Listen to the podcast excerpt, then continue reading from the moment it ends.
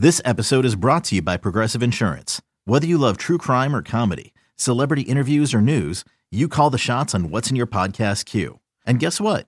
Now you can call them on your auto insurance too with the Name Your Price tool from Progressive. It works just the way it sounds. You tell Progressive how much you want to pay for car insurance, and they'll show you coverage options that fit your budget.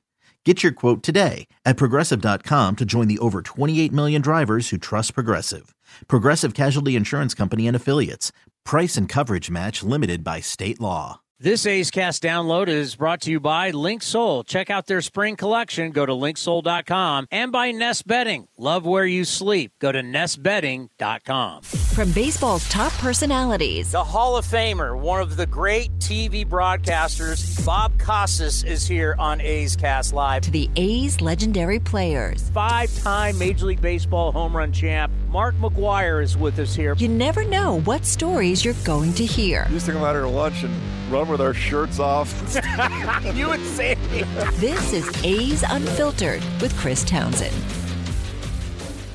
This is going to be an emotional A's Unfiltered with Chris Townsend as we are talking to four men who are remembering someone who meant so much to him. It is sad that we recently have lost the three time World Series champion, the MVP, and the Cy Young Award winner, Vida Blue. What a special man he was, touched so many different people, all the relationships with everybody in the baseball community, especially in the Bay Area. We brought people on to remember him. We did a special on A's Cast Live, and we started with the Hall of Famer, Rollie Fingers. Raleigh, it's Chris Townsend. How are you? Hey, Chris, how you doing? Uh, doing well, and I know we just spoke with you recently at the 1973 reunion. Um, I hate to bring you back under these circumstances. It's obviously a very tough day in the A's family. Vida Blue meant so much to so many people, such a great person, and I know he was a close friend of yours.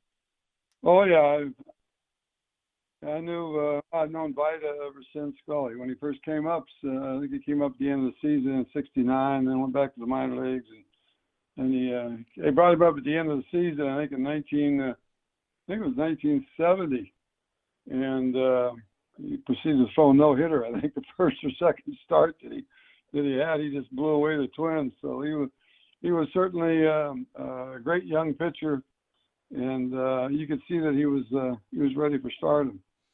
Yeah, you know what's always so interesting to me about Vida Rollie was that as big of a star that he became, the the small town boy from Louisiana never left. That was always fascinating to me.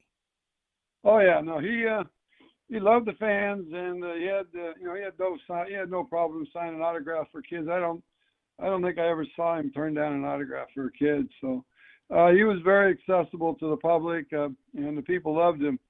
And uh, uh, you know, when he pitched, uh, we usually uh, we usually filled up the ballpark when he pitched, especially after he threw his no hitter. Everybody wanted to see another one. He he was amazing. 19, 1971. Uh, uh, that year, uh, he was uh, unhittable. He was uh, amazing for a rookie for a rookie player. I mean, I would go down to the bullpen and and watch him warm up before he start, and uh, I just walk back to the dugout and say, "Boys, game over," because he's throwing everything 97, 98 miles an hour, hitting the glove with every pitch. Uh, had a good cut fastball, good sinking fastball, good velocity, great big curveball. I mean, he'd lock your knees with a curveball uh, if you were a left-hander. So uh, he had great stuff, and in '71, um, uh, he had an unbelievable year. Won the Cy Young MVP, won everything. And then um, I think one of his biggest downfalls was is the second year in '72 he got into a, a contract dispute with Charlie Finley, and Charlie kept him out of spring training. He started late, uh, didn't have a real didn't have a real good year. I think he was only won six or seven ball games, and I think that really hurt him not being able to come to spring training and get in shape with the with the rest of the guys for that season you know, we don't we magazines aren't what they used to be, and when we try and tell the younger generation of A's fans just how big of a star he became, here he is just not on Sports Illustrated and Baseball Digest. I mean, he's on the cover of Time magazine. He's on the cover of Newsweek. You know, we didn't have cable television and we didn't have all that different stuff. Just talk about how fast really Vida Blue and Oakland A became a household name and a star.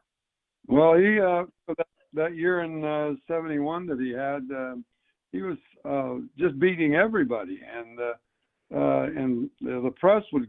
I mean, the press and the fans at the ballpark. There would be an extra 10, 15,000 people at the ballpark every time he pitched because uh, he was a phenom in, in '71. Uh, I mean, he was. Uh, it was just unbelievable the the stuff that he had and the way he pitched. And I mean, he carried us through the '71 season into the into the playoffs, and I, I think we won 102 ball games that year. Uh, it was crazy.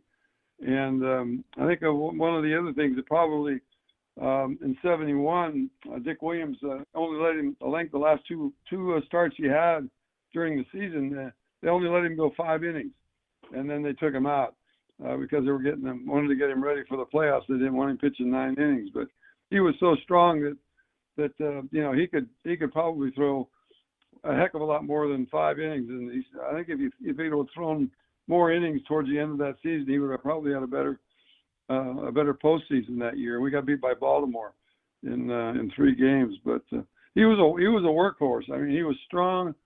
Uh, you go out there and, and he no problem him throwing more. I mean, I remember one ball game against the Angels. Uh, he started against Rudy May, and he went 12, 12 shutout innings, and the score is nothing to nothing after 12. And I came in to relieve him, and I pitched seven innings, and uh, the score's still nothing to nothing.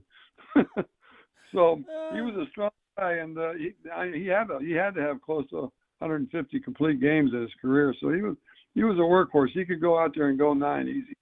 And he was a terrific athlete. I mean, could have played college football as a quarterback. He was a really good hitter. I mean, all the guys were a good hitter, good hitters, really. I mean, I look at it in 1968 on this date, Catfish Hunter throws a perfect game. And what's crazy also, he went he he, uh, he went three for what he drove in three of the four runs. So Catfish Hunter has a perfect game, and he drives in. He has three RBIs, three out of the four runs. I mean, you guys. For and Ken Holtzman could hit. So I mean, you guys had a very. Not only were these guys really good pitchers, they were really good athletes. Yeah. Oh yeah. Kenny Kenny was a great hitter, and uh, he had a home run in the World Series. Uh, Catfish. Uh, there was I think a couple of games in '73 when they adopted the DH that uh, Dick Williams let him let him hit in his uh, ninth spot because he, hit he hit over 300 I think in uh, one year. And I think in '72 he hit over 300. So yeah, we had a pretty good uh, uh, hitting good hitting staff as far as the pitchers. We always took batting practice, and um, we had uh, we had a great uh, pitching staff that could hit, so that that helped out. But when the DH got um, uh, got got in there in '73 um, almost all the pitchers were taken out and uh, the DH was used. But uh, Catfish was one of the few that let uh, the manager let him go ahead and hit. You know, the All Star game has changed over the years. It's truly just a glorified exhibition now. But back in your guys' day, the All Star game was a really big deal. The entire country watched it. You guys really wanted to win it. There was truly that National League versus the American League. And Vida Blue was the first guy to start the game for the American League, start the game for the National League. He won the game for both leagues. So there was the World Series, there was the stuff with the A's, and then there was, you know, other stuff that happened in his career. He had a he he I think in the end, Rollie, he won 3 All-Star games. Yeah, I, I don't know his total stats, but there's probably a good chance. I know he made six or seven All-Star teams.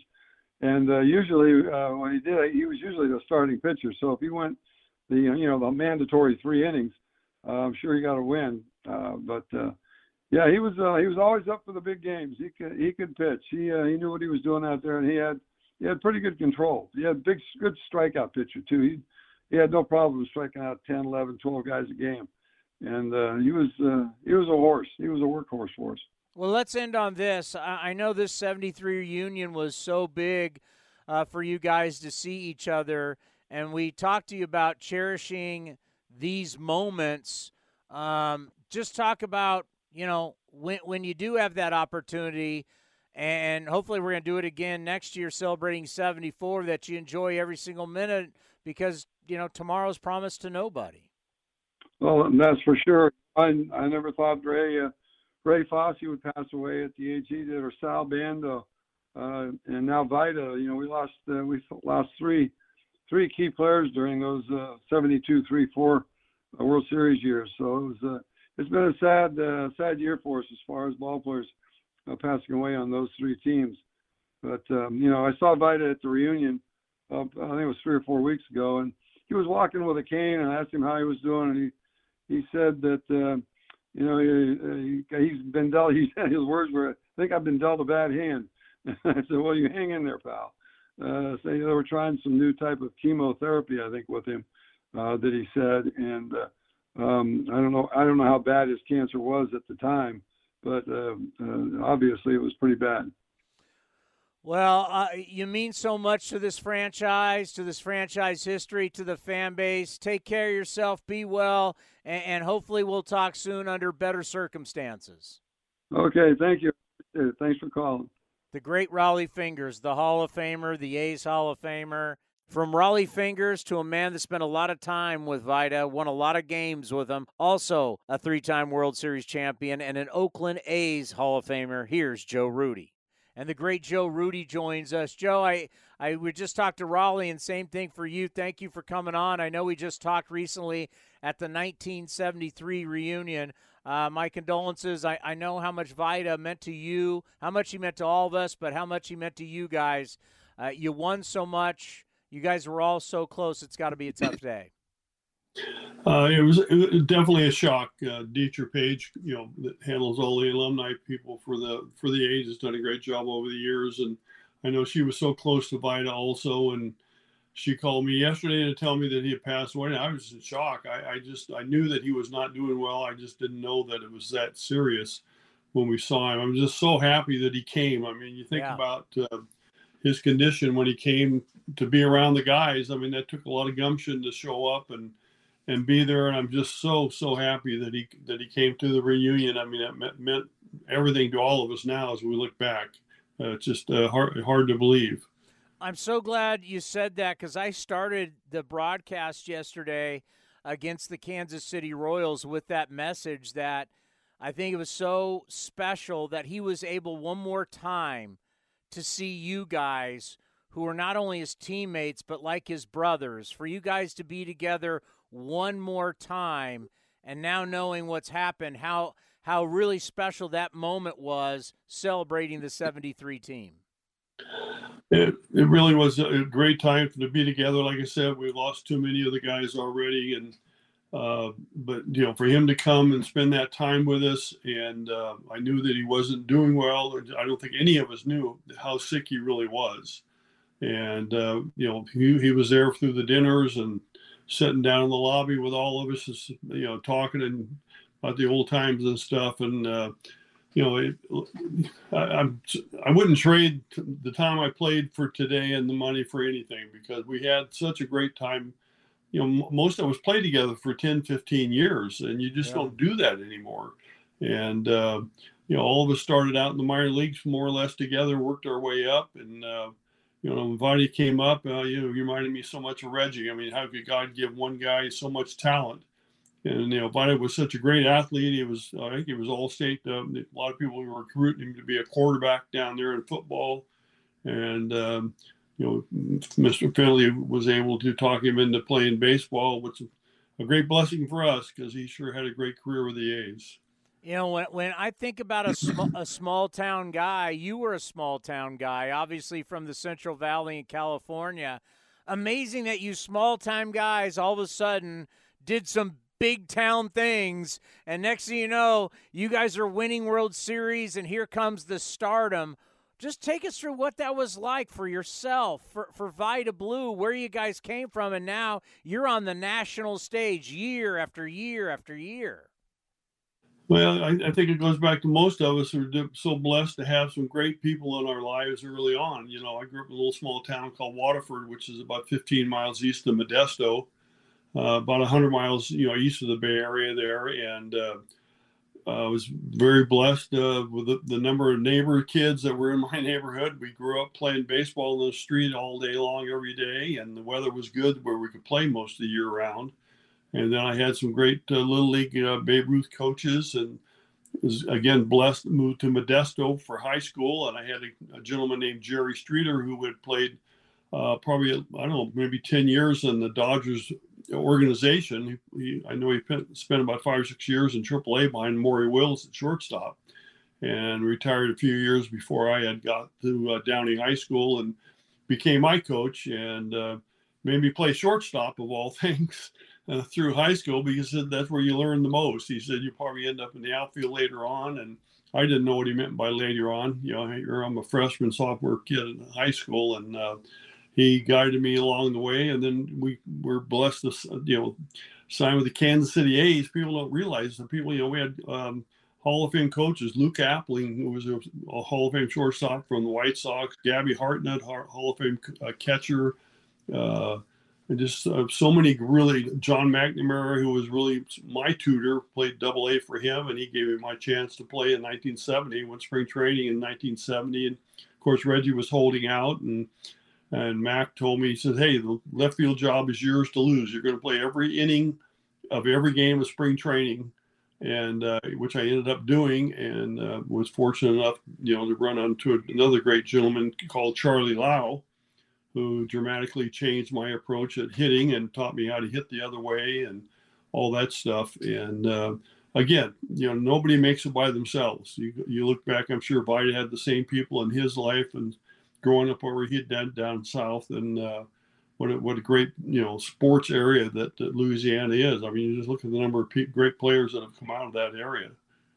Yeah, I think Vida, as as you mentioned, the football, just a terrific athlete just blessed with that arm. I mean, the ability to throw. We didn't have radar guns then. We weren't tracking, but everybody knew he was throwing high 90s, if not at times triple digits. He was yep. he was just blessed. I mean, and and it's like he had the perfect attitude, the perfect upbringing to be the aw shucks, but had the great personality and could turn on the charm. So when stardom came his way, he was really young, he was good looking. It was like, bam, here you go. He had the name, Vida Blue. It's like everything worked, and it just boom, he became an actual American sports star.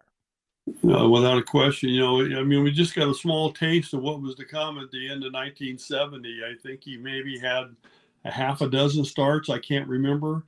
Uh, I can't remember if he threw a one hitter, no hitter, or something in there, but he did. He had a couple of really good games in, in, the few starts he had at the end. I think maybe he got called up, you know, the last month of the season there in 1970, and of course came in 1971 with uh, Dick Williams showing up as our new manager, and um, he just had such a live arm. I mean, the ball just exploded up there. And uh, 71, he was l- almost literally unhittable. I mean, he had. Uh, had a great curveball and just the, the fastball had exploded. And uh, like you said, he he he was such a great character.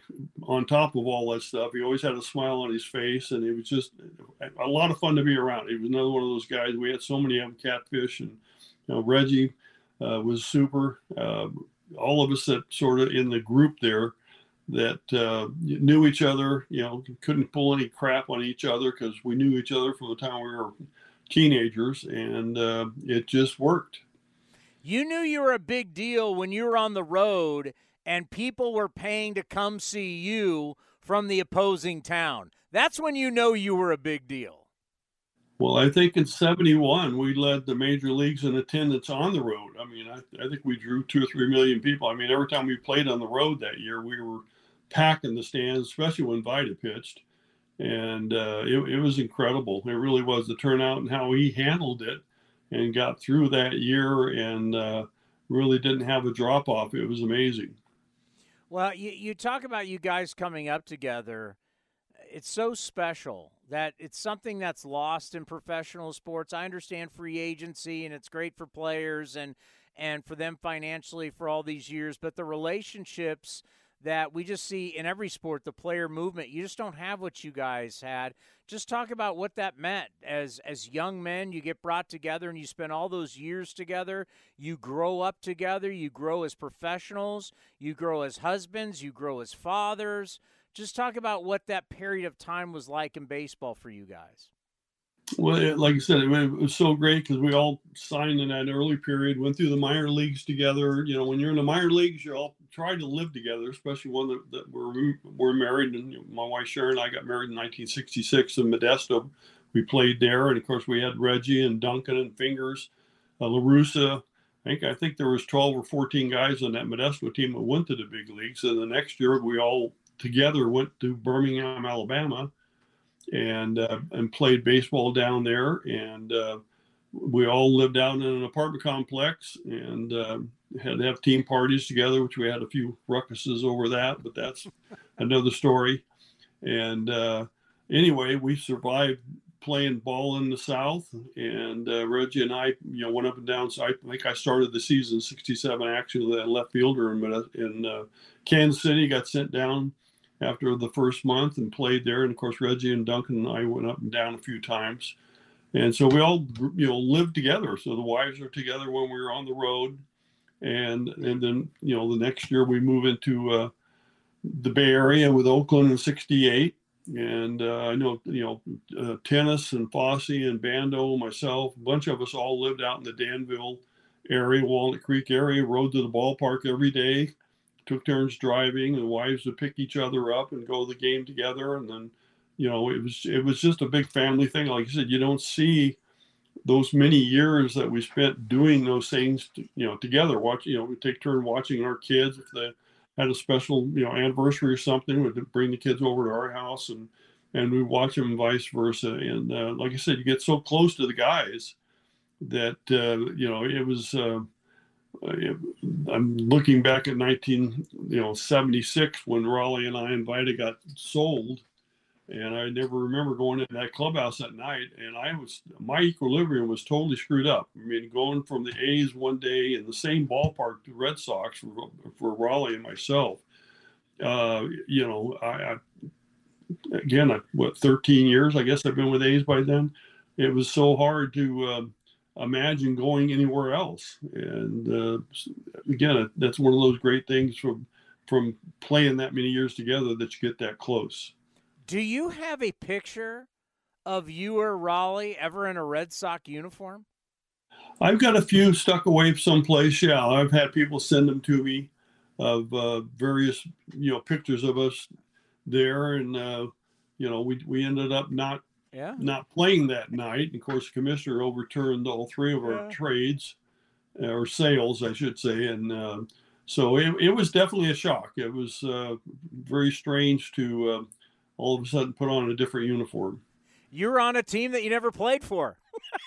exactly. It was uh, it was strange. You know, uh, Darrell Johnson was uh, DJ was the manager of uh, of the Red Sox, and he lived out not too far from us, and actually went duck hunting with him on quite a few times in the in the off season. So he and his wife were good friends of ours, and um, he told me he said somehow, some way, I'm going to get your butt over here, and uh, I'm not quite sure how he pulled, you know, got the the owner to go for that, but uh, it would. I think it was, that trade would have stayed, and I can't imagine the Red Sox and the Yankee battles back then with having the Rollie fingers coming out of the bullpen.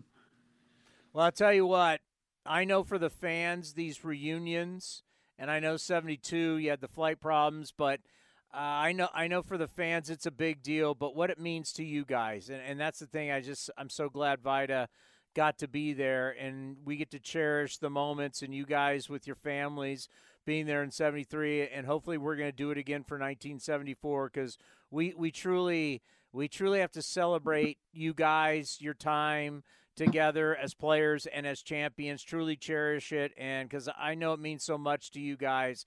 Because you know you can't say it enough and we'll end on this that you know you guys just weren't teammates. You were like brothers. Well when you spend that much time together and and from an early age growing up and having children and you know getting into your 30s it uh, a lot of water under the bridge well it's it's always great to have you on. I hate to bring you on uh, under these circumstances but thank you so much for taking the time there in florida. You've always been so good to us here on a's cast. Be well and let's talk later on during the season. Okay we'll see you in august. Plan on being out there for uh, for the guys going in in august. So it's uh, very nice of the A's to do all this and, and you know bring back the guys for the times that we have. So definitely looking forward to it. Thanks for having me on. Take care, Joe. Thank you. You too. God bless. the great Joe Rudi, A's Hall of Famer, three time World Series champion, class act. And another teammate that watched Vida grow from the start. He was one of the older statesmen of the team, coming from Kansas City to Oakland, the three time World Series champion, Dick Green. Three time World Series champion, known as one of the best defensive players oh, of his time. Dick, it's Chris Townsend with the Oakland A's. Thank you for coming on the program. Hi, Chris.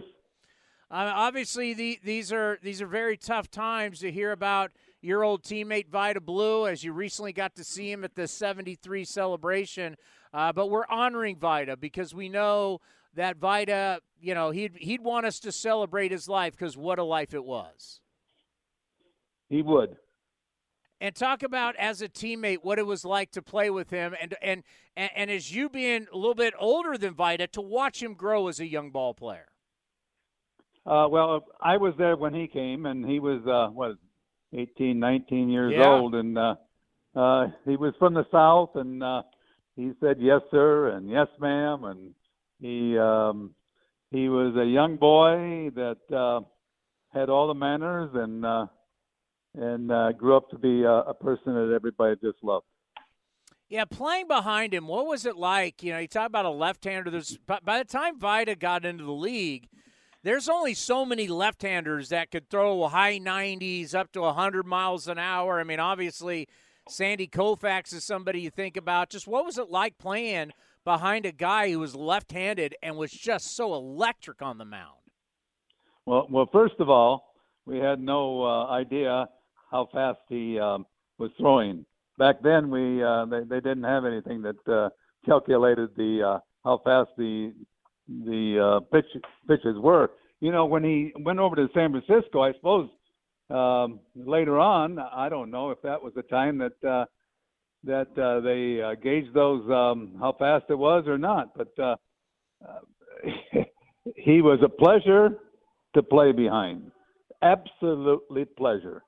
He uh, had one of the most fantastic years in '71 that I have never seen before, and I was I I was with Catfish Hunter quite a few years also, by the way, and he had two pitches, and uh, it was a fastball and a changeup that year, and uh, nobody could hit either one of them. Um, he got the ball and he threw it right away. He didn't mess around at all. He just got the ball, and you know what? It's a pleasure to see the uh, pitchers nowadays do that. Um, it's um, I, I started watching baseball again just because of that. yeah.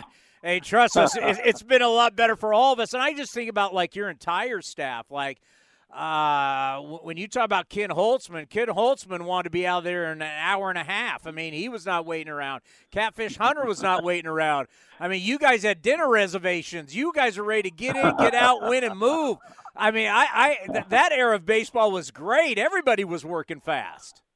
Yeah, uh, most everybody was, and we had, of course, we had pitchers that threw strikes all the time, and and uh, Holtzman, that- that's all Holtzman did was throw strikes.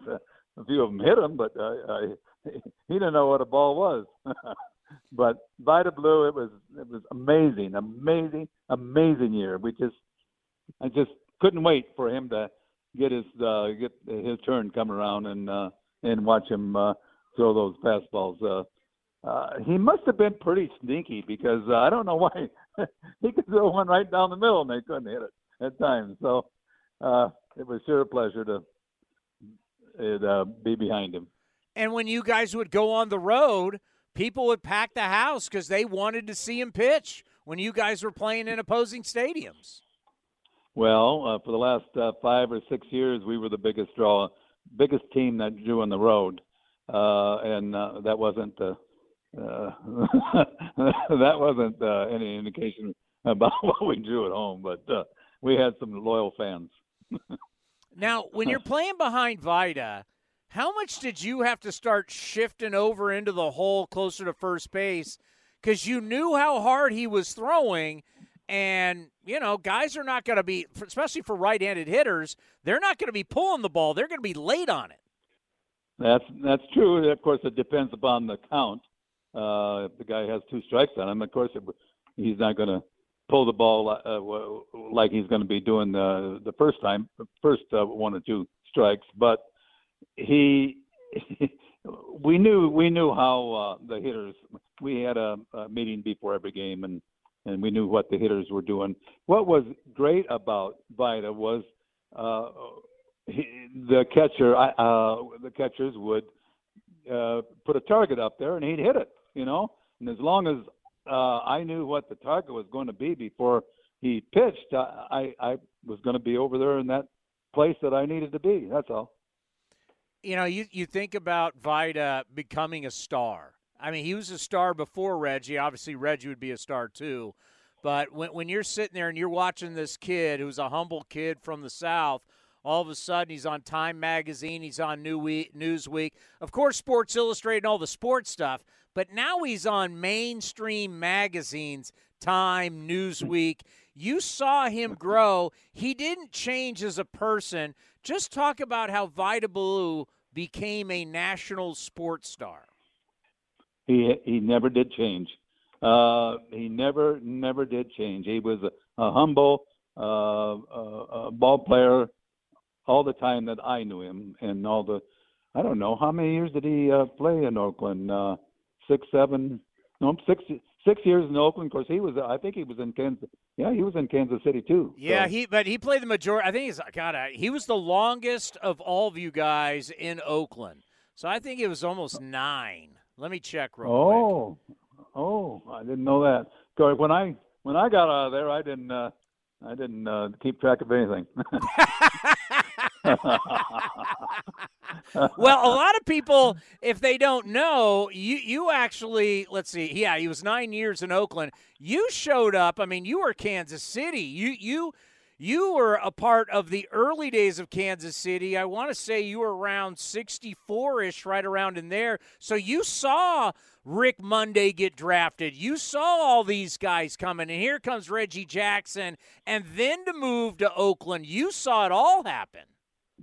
I was there when everything happened. I started in '63 actually, and um, um, I saw everybody come up, and uh, um, uh, Reggie, uh, uh, Campy, uh, Moon. I, I saw everybody. Everybody came up. We all played. Uh, most of us played in Kansas City. Yeah. Uh, before we came to Oakland. Yeah, we knew we were.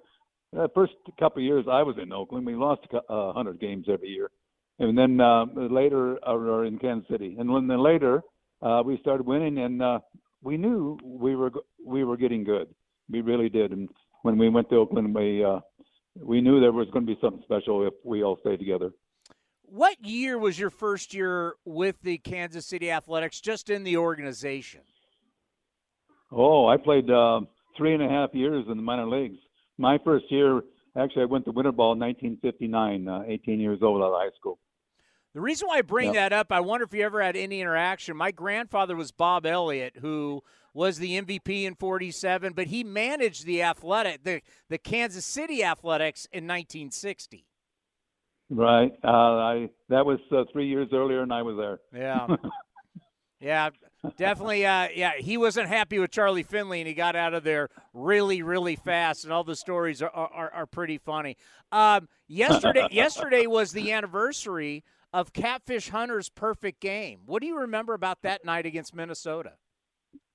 Uh, it was something special. That's all I know. Uh, uh, normally, uh, Harmon Killebrew uh, uh, really hits him well, but he didn't that day.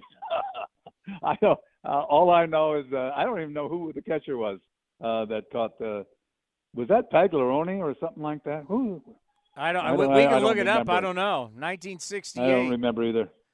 That's too long for me. That's that's over 50 years ago. So well, it, it, well, the thing that the thing that amazes me is that you guys won four nothing, and Catfish drove in three of the four runs as a hitter. Uh, oh yeah, he hit um, he hit uh, 50 points higher than I did all the time. he uh, I think uh, I think uh, a couple games that he hit uh, eight and I hit ninth. So I don't know. I'm not I'm not sure about that. By the way, you were he de- should have he should have been hitting eight. you were you were right on the catcher on that night. Oh, is that right? Yeah. Okay.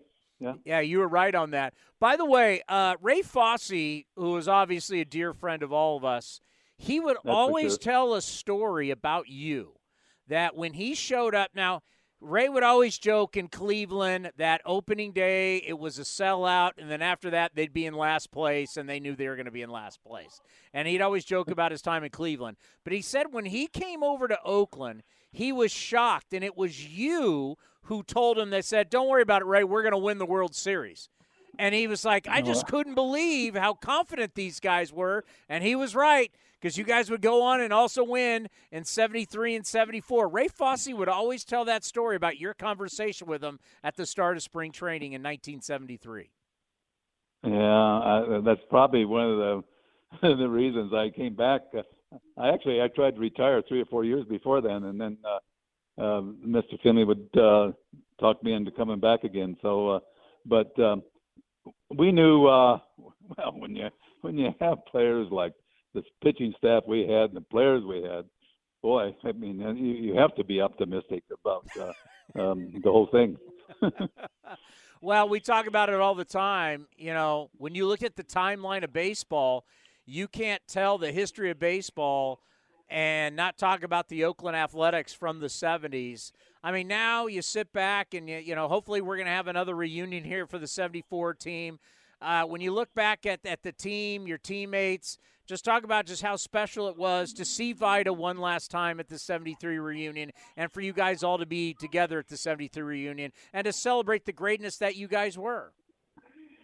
Uh, I I got to sit right next to uh, uh, Vida at our little party um, uh, before we left, and I am so glad I sat there for five ten minutes just talking to him, and uh, uh, I first thing I asked him if if he was in any pain, and he said he said no, he wasn't in any pain, but um, I, I I had a sneaking feeling he may not be there for their next anniversary, uh, next anniversary, but I didn't know it was going to be this quick.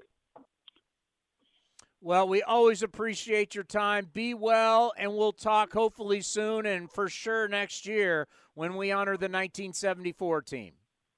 Well, I'm hoping I'm around, and thank you very much. And uh, I um, I miss uh, Vida very very much.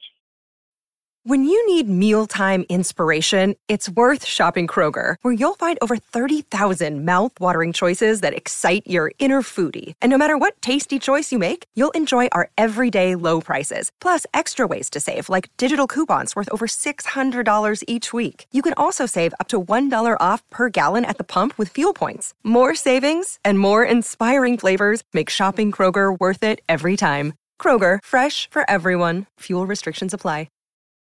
And whenever we're talking history, we got to bring on Marty Lurie. Marty Lurie, a baseball historian, what he has meant to Bay Area baseball. He is a Bay Area radio Hall of Famer, all his time doing A's radio, but how he's covered the game from the big leagues to the minor leagues and the history of baseball. If we're going to remember Vida Blue, you got to have Marty Lurie on if you're going to have a show like this, you got to have somebody that has the historical perspective.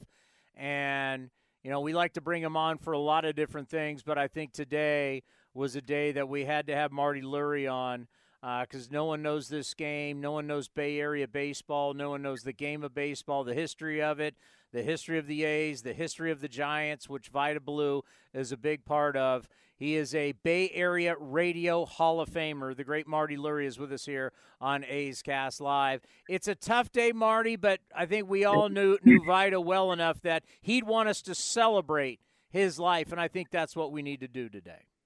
Well, that's what Vida did in his whole life. He celebrated it. Uh, he brought such magnetism to the room. Uh, when you look at the heart of those teams, and it's just what a lineup today. I don't know why I'm on with this lineup. This is amazing just to hear Joe Rudi talk. but Vida, what he did in 1971, sort of got got everybody going.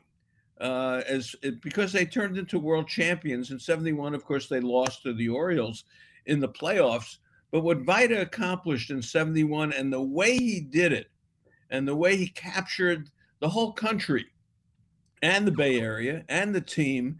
It, he was the mega star. It wasn't Reggie, it wasn't Sal Bando, it wasn't Gene Tenace, wasn't Joe Catfish or any of those people in 1971. It was Vida Blue. And Vida Blue was just the the part of this team that became nationally known. And then things happened after that where they won some World Series. Of course, uh, a dynasty happened. But what Vida brought to the table was this authenticity that, wow, this guy is amazing. This is one of the best pitchers we've ever seen in our lives. And he's part of the Oakland A's. And then they went from there and, of course, won the championship. So for me, Vida brought something special to the ball club. When he came up in 1970, Chris, he threw a one hitter against Kansas City. And he said, okay, how about the next game? A no hitter against Minnesota. And that was 1970. So we couldn't wait to see this kid. And then he comes back in 71 and is just fabulous. Goes to the All Star game and starts that game and, and all the comments about him like on Time magazine and this magazine and that magazine. He was a national treasure. And what gets me about him is that that was the beginning of the Oakland A's dynasty when Vida stood up and said, Hey, I'm the best in the world and my team is the best too.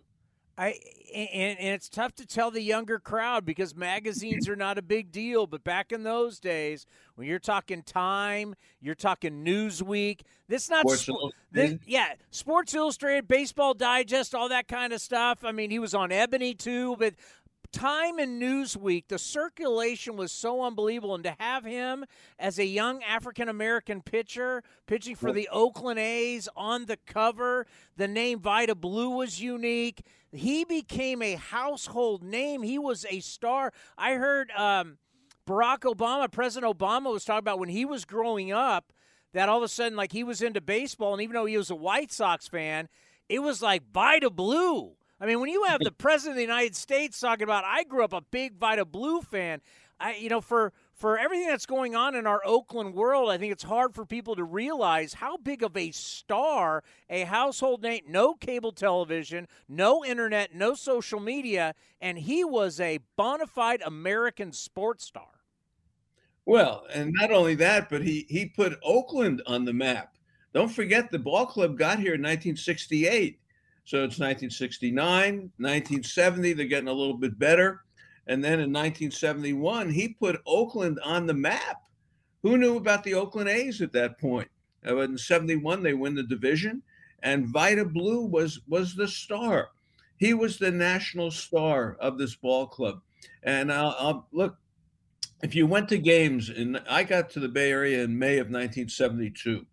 Now, of course, Vida has the dispute, the holdout with Charlie yeah. Finley at that point. And, uh, you know, Charlie says, Well, I'm not going to sign you. And Vida says, All right, I'm going to sell plumbing supplies. You know, so now he's not playing for half the season. yeah, that's what he said. It was it was yeah. crazy. Yeah. It was crazy. Now here's Vida Blue, and the season he comes off of, and Charlie's not going to pay him. All right. So meanwhile, he then gets signed, and now he's going through a spring training, whatever it is, and now he's getting ready to pitch. Well, Charlie would have these half price nights on Monday night, and you'd have like 50,000 people there. And I think I can remember maybe the first game I ever went to at the Oakland Coliseum, and it had to be the summer of 1972. I went to see Vida pitch, and it was 50,000 people there 50,000 or 40,000, whatever the capacity was. It was filled up and I sat down the right field line. The sun was in my eyes. I was right by the foul pole on the second deck in the right field line, that little part of the deck that went over uh, onto the field. Couldn't see anything, but I couldn't wait to get to the park for the electricity and the excitement of Vida Blue. And that's how I got initiated into Oakland A's baseball in 1972. And then the big thing about Vida, people have to remember 72 was kind of a lost year for him because he didn't have a spring training and he didn't obviously pitch uh, very much during the year. But when they played the Tigers in the world in the uh, playoffs, it was a tremendous playoff. This is where Campy throws the bat at Lerrin LaGrow and Billy Martin, and then, you know it's a crazy Willie Horton. The whole situation was nuts. Well, it came down to Game Five in Detroit, have Campy had to be uh, with a police escort in the hotel, and it was it was just nuts. So Blue Moon gets the start in uh, in Game Five, and it's huge. This is to win the pennant, and it's in Detroit. Detroit, and the place is going nuts because of the whole Campy Lerrin LaGrow incident. Well, Blue Moon goes about six innings, and then he couldn't pitch anymore. The emotion of the moment overcame Blue Moon. He couldn't pitch. Well, who did they go to? Vida Blue. And that's when Vida Blue took the ball, bailed out Blue Moon, his friend, and went the remainder of that game and put the A's into the World Series. And the rest is history. But 72 for Vida, those innings that he pitched in game five against the Tigers, maybe the biggest innings he pitched in his life. Well, I, I just think of the historical part of his career and you have to talk about the All Star game as the All Star game back then really meant something. The country cared about the All Star game. They cared who won the All Star game. The players, oh, yeah. the players cared. It was National League versus American League. They were two different entities. The National League had its own president, the American League had its own president. They were different and they were coming to play and Vida Blue started the game as a A. He started the game as a giant. He won the game as an American League pitcher and a National League pitcher. So we could talk World Series awards. He also has his own All Star history. Well, the 71 All Star game was unbelievable. You got to remember, Vida grew up in Mansfield, Louisiana, and his dad died when he was in high school. Vida was a great quarterback. He could have been a fabulous quarterback in those days his grandfather used to sit on the porch and tell him about Jackie Robinson and about the integration of baseball and things like that. We're talking about Mansfield, Louisiana here. And Vida, when he got to pitch in 1971, there's some interviews with him about facing Willie Mays and facing Hank Aaron and facing Clemente. And Vida, just to hear his voice and know the pride he had and the honor he had of pitching for the American League against those players that he grew up watching and idolizing and understanding who they were and what they meant to the game was huge. And he went out and started that All Star game as a 21 year old. Unbelievable. It really is one of the great, it's still one of the great moments of baseball history when you look at the lineups of those two teams and how many Hall of Famers were there and of course, we remember the home run that Reggie hit off of Doc Ellis that not only went out of the stadium, but hit the transformer that was not down the line. It was in like right center field. Bomb. That's, that's how far Reggie hit it. He didn't pull it down the line because people did that. They knocked it out yeah. on cash, you hit it out and all that. But Reggie hit it in right center and hit the transformer that ball would have gone, who knows, 550 feet, whatever it was. But it was a great game, and Vida started that game. And I know in his heart what it meant to him to be pitching against Willie Mays. And of course, he had heard so much about Willie from his family. And by, by the way, um, happy birthday, Willie Mays. I mean, you talk about the greatest living player that we have. have was it Happy 92? Amazing. Yeah. Yep. Yeah. 92 on Saturday. And uh, again, like Vida, you know, Felipe Alou uh, taught me something and taught Ron Wotus something. Uh, and I talk to Will all the time, you know, on the show on Sunday mm-hmm. mornings. And he said, Show me the man first, then the player. And I think that applied to Willie and that applied to Vida. Uh, they were exceptional men uh, in their own way, in different ways of relating to the world but uh, they were amazing people. And then you look at what they accomplished in baseball. Uh, it's it's just beyond belief. Uh, for Willie, people ask me what was the best thing about Willie. I think running the bases. Chris, if you know, and I lived in Florida in the 1960s, and you know, I didn't see Giant games on TV. You know, they were at Candlestick. Wait, put out games. you didn't have the baseball package? You didn't have the app back in those days to watch the no, games? No app. There was nothing. You had All to you read. Get... You had to read a book about this stuff. If you were lucky, you got to see. If you were lucky, you got yeah. to see a game on Saturday. And but you never see a game from very rarely from Candlestick because of the time change and all that. So, and I said to Willie, I, you know, and I did so many shows with him, uh, and he chose me to be his interviewer, uh, which is the biggest honor I think of my life that Willie chose me to do that. And we did a number of shows in front of thousands of people. And uh, wow. I said to Willie, "Were you any good?" And he says, "I was all right." And I said, "Okay." And so I said to myself, "What what did I remember about Willie?" And it was the All Star games. Willie Mays took over the All Star game. He took it over. You you you watched it. He would lead off. He'd get a triple. He would steal a base. He'd hit a home run. It didn't matter. Walter Alston was the manager of the All Star team, and he would say to Willie, Willie, what do you think about the lineup today?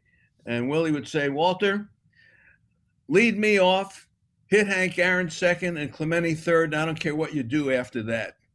And that, that was the way Willie was. And, you know, he gave uh, he gave Alvin Dark the signals of what pitches to throw from center field. Uh, he just took over a ball game, but it was his base running. I did a show with Harry Kalas, remember the wonderful oh, yeah. broadcaster for the Phillies, Mickey and Morandini. worked for the uh, Houston Astros in the '60s.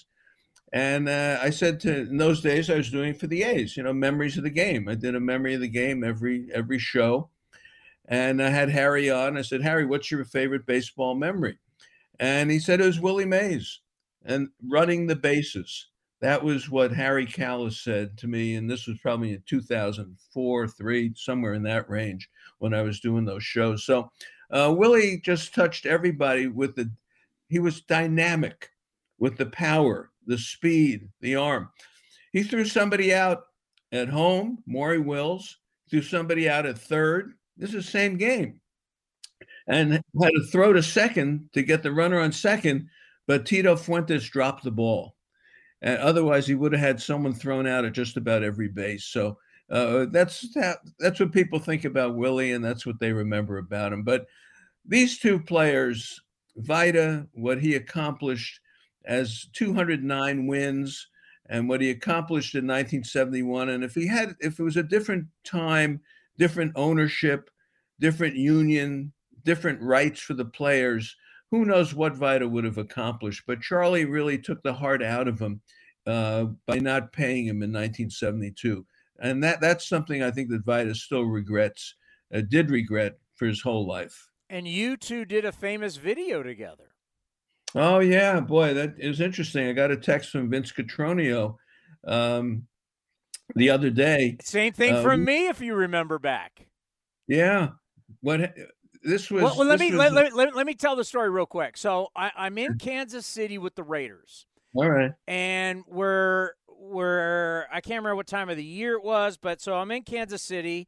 And obviously, there is a little significance between my family and Jackie Robinson, as Jackie Robinson, in his very first at bat, grounded out to my grandfather. And there's something about it in the Negro League Museum in Kansas City. And I've always wanted to go and it's a Saturday. I got nothing to do, so I immediately go over.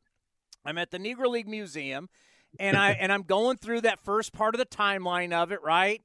And then all of a sudden, I hear, I hear, I hear two voices, and I'm looking around. I'm like, that's Marty Lurie. And then all of a sudden, it's that high pitch. I'm like, that's Vida Blue. And I'm and it's like weird. I'm like in Kansas City, and I'm hearing Marty Lurie and I, I walk into this room and there's this video that you guys do, and I immediately texted you going, I'm listening to you at the Negro League Museum in Kansas City. I can't tell you how many people have have done that. And the, the story was crime of the century. And it's a story of Lester Rodney, who was a sports writer who advocated for the integration of baseball in the 30s and in the early 40s. And he was never really recognized for what he did because he was the sports editor of the Daily Worker, the communist paper. And because of that, he, he didn't get the recognition from the other sports writers, but he was the one who pushed the hardest for the integration of baseball, Lester Rodney. And it's a great story. So they did a documentary about it. And they asked me to be the voice of Lester Rodney. So they we had some of his columns that he wrote for the Daily Worker about why baseball should integrate challenging. Judge Landis, where are you? Baseball, why don't you grow up? Baseball, why don't you recognize African American players? These kind of columns. and I would read from the column. That was my voice for Lester Rodney. And Vida was the voice of Satchel Paige. So we would go back and forth and they would tell the story. And uh, that's how the video came together. But it plays at the Negro League Museum. Uh, it is on a loop there. And I can't tell you how many people yeah. have heard it.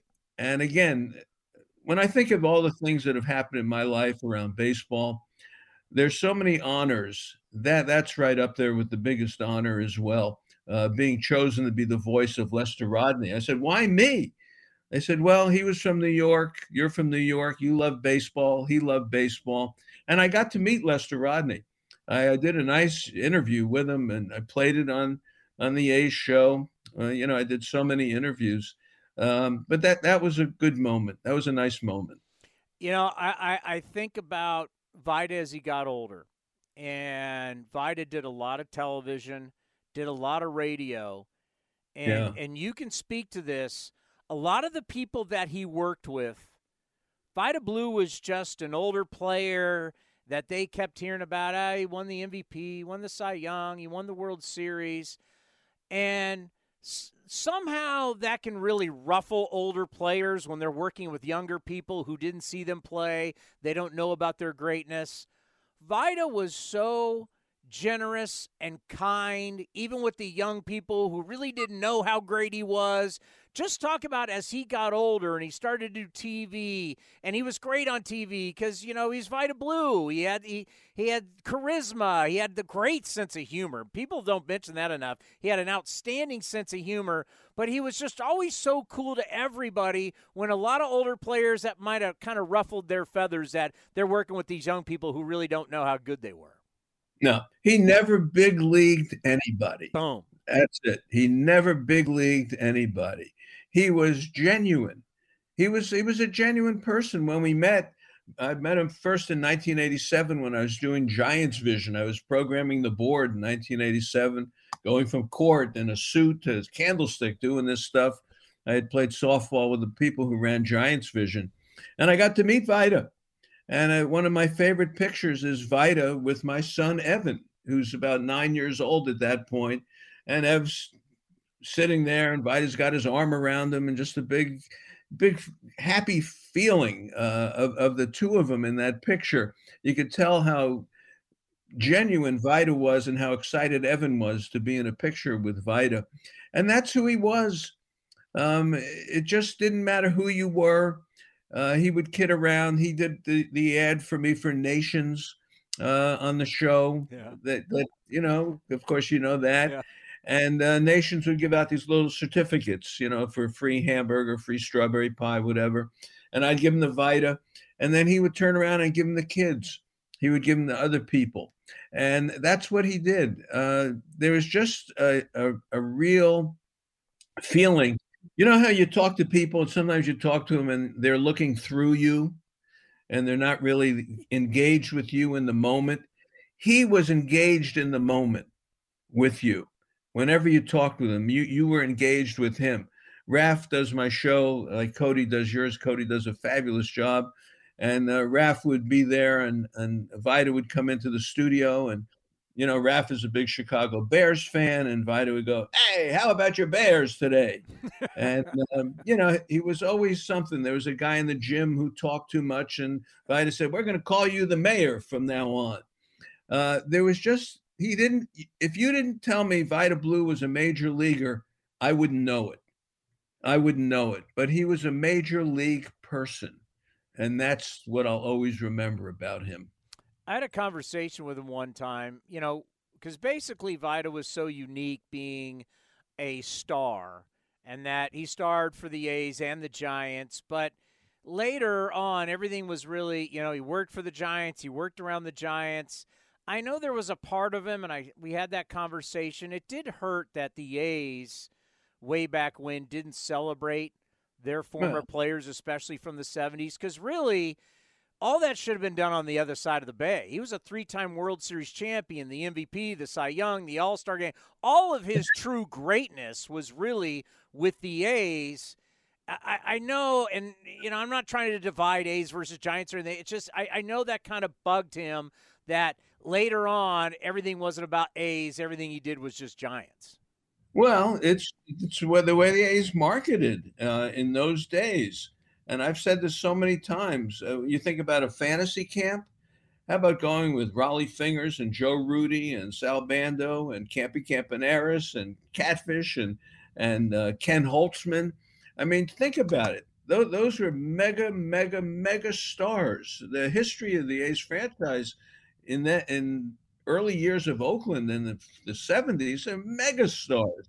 The Giants did not have people like that. The Giants celebrated Mays, McCovey, Marichal, Perry, Cepeda. They were gone in the 60s, but these guys took over in the 70s, but the A's never quite marketed them properly. Uh, I would love to be in a fantasy camp with those guys, and I no was. doubt. I was. I mean, to, to be there, I never understood why the A's couldn't market their history better than they did. It, it was just a crime, honestly, that they didn't. But I, I, I do think what we do now that we finally, you know, we just oh, honored oh. 72, yeah. 73, and I was so happy now that Vida's passed just to think, you know, it wasn't just a few weeks ago we honored the 73 team. The fact that he got to be with his brothers, his teammates one more time before he yeah. passed for them and for him. I know he was sick, he was not doing well, but it meant so much for Vida one last time to be with these guys. It was huge. It was huge. And I haven't seen Vida for a while and haven't talked to him for a while. But through Bill Laskey, I would hear how Vida was doing. I knew he was very, very, very sick. And uh, for him to show up and to be part of 1973, he had lost a lot of weight. He was probably down to 140, 150 pounds at, at that point. But to be there and be part of that celebration was fabulous. And just to see some of the pictures and to know, to hear your description uh, with Cody of, of when Vida and Reggie yeah. hugged it was it was chilling for me to hear it. Gave me goosebumps to hear it. So those are the moments of life where baseball. We are a community. We're a family. Everything that goes on within the world of baseball touches everyone. We this is our community. Vida Blue was a major part of our community, and to see how the community has embraced him now and has supported everyone who has such grief about his passing is wonderful.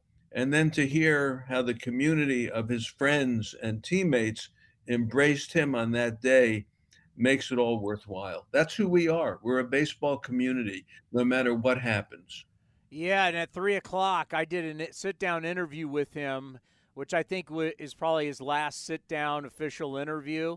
Uh, yeah. We're going to play it at three o'clock. People will be able to watch it, listen to it. Um, such a special man. Well, you know how much you've meant to my career.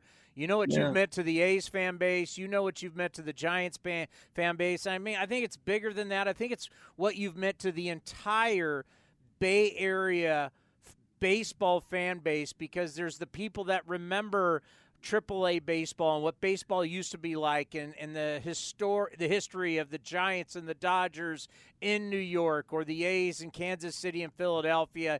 You've been really the only one on a regular basis for all these years to have the answers, to have the interviews, to have the thoughts, uh, what you've meant to Bay Area baseball. What's why you got a bobblehead, and it's why you're uh, why you're a Bay Area Radio Hall of Famer. You, what you've meant to all of us means so much.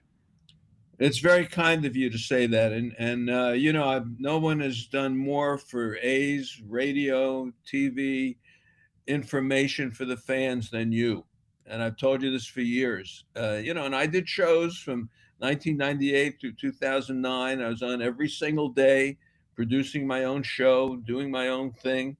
But no one can come close to what you've done uh, of of continuing the story of the Oakland A's under all sorts of circumstances. You've never wavered, and you've shown your love for baseball. So you're really the guy, Chris, uh, you, are the guy of the moment, and uh, you you got your pitch. You didn't miss it, and the A's are so lucky to have you there. They really are. I gotta tell you, that means a lot. That means a lot. Oh, uh, and I mean that from the bottom of my heart. Uh, there, there is no one who's in, and I listen to you after a game, uh, and you and the captain kick it around, and it could be the most miserable game in the world. and then you Yeah. come on, and here's, and I call the captain, Ken Korach, the captain, because he took over for Bill King. When Bill died, Ken had to step up. He had to be the captain of the ship. So I call him the captain. But to listen to you guys make sense of a game for the fans and not complain about this and that, but to talk baseball with with an uplifting voice and Ken with his voice, I think it's a highlight for me. I almost wait for that part for when he can be with you to recap the game. And you, you bring that to the table, Chris. And there's no one I've, I've been around A's baseball for 50 years. I, I worked as hard as I could from 1996 to 2009 f- with the A's, for the A's, doing all the shows. But nobody comes close to the heart of what Oakland A's baseball like you. And it's really pretty pretty special, man. Well, Pretty as special. you know, it's whether the times we're in now.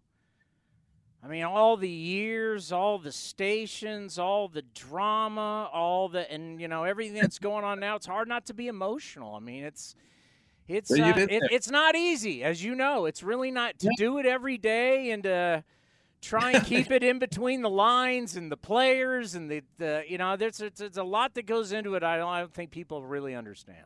So No. your words They'll are very kind.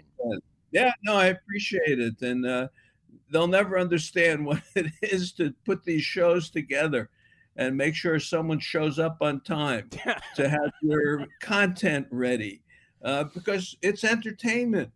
And to be able to come on with that enthusiasm, because that's what baseball is. People want to know they're going to go to the game with a friend. And that's what you bring to this broadcast. When I come, when Cody calls or you call and say, What would you like to be on? Absolutely. Because I'm talking baseball with a friend. And that's what the great broadcasters can do, the great people in baseball can do. It, it keeps us together because we enjoy it every day. Every day we get another game, it's another story. But I get to do it with you, or I get to listen to Ken. And that's it's huge to be able to do that. And folks should understand it is not easy to do it. I've been doing it for 27 years. And I'm telling you, it's my own show, and I got to book the guests and get the guests and and do the whole thing, set up the equipment and all that stuff. And it was it was crazy, but we do it because we love the fans. I like the fans, and you like the fans too. I love when you talk to the fans and they call up. You like the fans. I like getting the calls. I like to talk to the fans, and that's what you bring to the table also. And they're lucky, Chris. They're lucky to have you. And you have the baseball roots. Your grandfather, MVP of the National League, Bob Elliott, in 1947. He was a Pacific Coast League star. He was a World Series star with the Boston Braves. And I mean, come on, with that background, you better live up to it. Yeah. Thank you, my friend. You be well. Uh, anytime, you know that. The great Marty Lurie. A very, very special edition of A's Unfiltered, remembering the great Vida Blue. He will be missed. What a special man he was, and what a life he led. We'll never forget you, Vida. Now back to A's Cast, powered by iHeartRadio. This has been a presentation of the Oakland Athletics.